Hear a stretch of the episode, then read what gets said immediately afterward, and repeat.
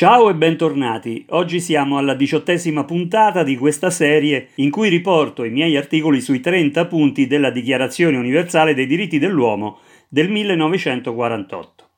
Gli articoli originali si trovano sul sito di informazione alternativa attivismo.info nella sezione Dossier diritti umani. Per capire il perché di questa versione audio potete sentire il primo episodio di presentazione. Quindi oggi siamo all'articolo 15, che è il terzo ed ultimo dei tre punti della Dichiarazione universale che tratta della convivenza fra diverse etnie e nazionalità. Questo è il suo testo. Articolo 15. 1. Ogni individuo ha diritto ad una cittadinanza. 2. Nessun individuo potrà essere arbitrariamente privato della sua cittadinanza né del diritto di mutare cittadinanza.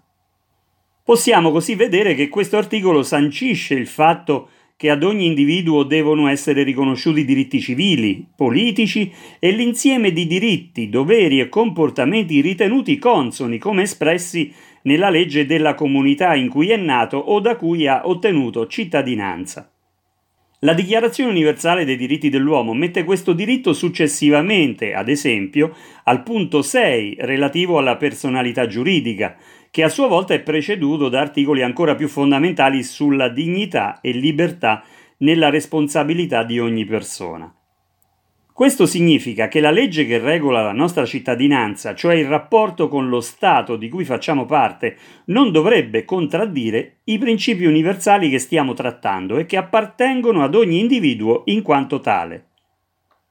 Se consideriamo lo spirito etico dei diritti umani, non possiamo non vedere che tutti gli uomini appartengono virtualmente ad una comunità globale in cui il riconoscimento dei diritti universali è di fatto il collante dell'umanità intera, pur se divisa in diverse cittadinanze nazionali. Il diritto alla cittadinanza può anche essere guadagnato qualora si sia in condizioni di apolidia o se residenti in uno stato diverso da quello ove si ha la cittadinanza o di cui non si vuole più essere cittadini. Questo tema è diventato assai spinoso negli ultimi anni a causa del fenomeno migratorio di massa. Migranti, rifugiati, profughi e sfollati cercano di trovare condizioni migliori di vita o di garantirsi sopravvivenza fuori dalle terre di nascita. Se ciò è comprensibile ed in ogni caso rispettabile, tralasciando ora i vari interessi strategico-economici sottostanti l'immigrazione di massa e i reati non politici commessi dai singoli nei paesi di provenienza, si deve essere consapevoli di almeno due cose. La prima riguarda la politica internazionale in cui siamo immersi e di cui siamo attori. I diritti umani pretendono che ogni paese operi per la pace mondiale, quindi per attuarli veramente ogni nazione dovrebbe cessare immediatamente guerre, vendite di armi e interferenze politico-militari. La seconda consapevolezza riguarda la necessità, da parte di ogni Stato sovrano, di regolare in qualche modo l'ammissione a questo diritto, continuando sempre e comunque a garantire ad ogni individuo tutte le protezioni e i diritti inerenti alla sua dignità e sicurezza.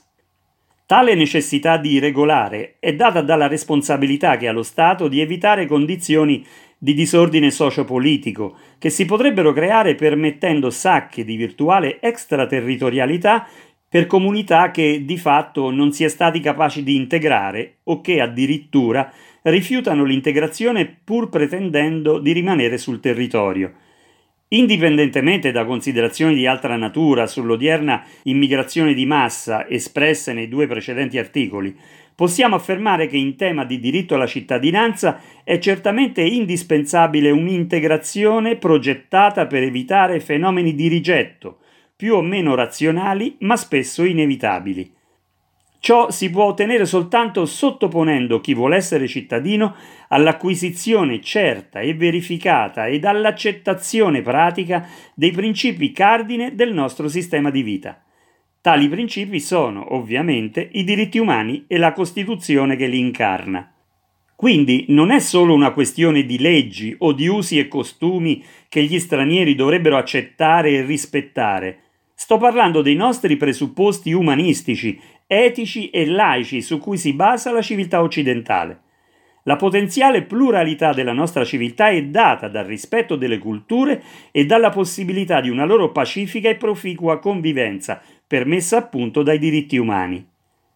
Rispetto e convivenza non significano mai annullamento, come quello stupidamente attuato in alcuni casi con la giustificazione di non offendere per delle usanze religiose o di altro tipo che niente hanno di offensivo nei riguardi delle altre etnie presenti nel nostro paese.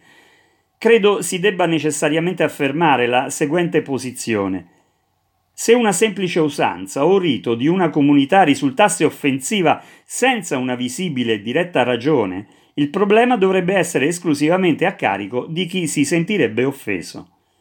Sarebbe la prova certa della sua incapacità culturale un campanello di allarme tale da dover giustificare più di un'attenzione sulla possibilità di una sua potenziale integrazione.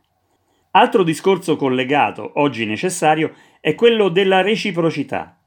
La nostra civiltà è caratterizzata dal fatto che pone alla base della sua natura il riconoscere ad ogni persona dei diritti inalienabili anche di fronte, e direi a maggior ragione, all'eventuale non rispetto di tali diritti da parte dei paesi da cui provengono migranti e richiedenti asilo. La questione della reciprocità fra nazioni andrebbe quindi rigettata e denunciata come un tentativo di giustificare politiche intolleranti e divisive della società civile, politiche populiste sempre adatte per sviare l'attenzione dai veri problemi che investono le comunità, oggi in mano ad un sistema che le svuota di ogni sovranità. In conclusione possiamo affermare quanto segue. Dare una cittadinanza a chi ne è sprovvisto o concedergli il diritto di cambiarla è un segno di civiltà e rispetto di ogni individuo. Possiamo però affermare, senza entrare in contraddizione, che sarebbe un grave errore dare cittadinanza a chi non veramente intenzionato o capace di vivere in sintonia con una diversa cultura che di fatto non lo esclude, non ne minaccia direttamente i tratti culturali.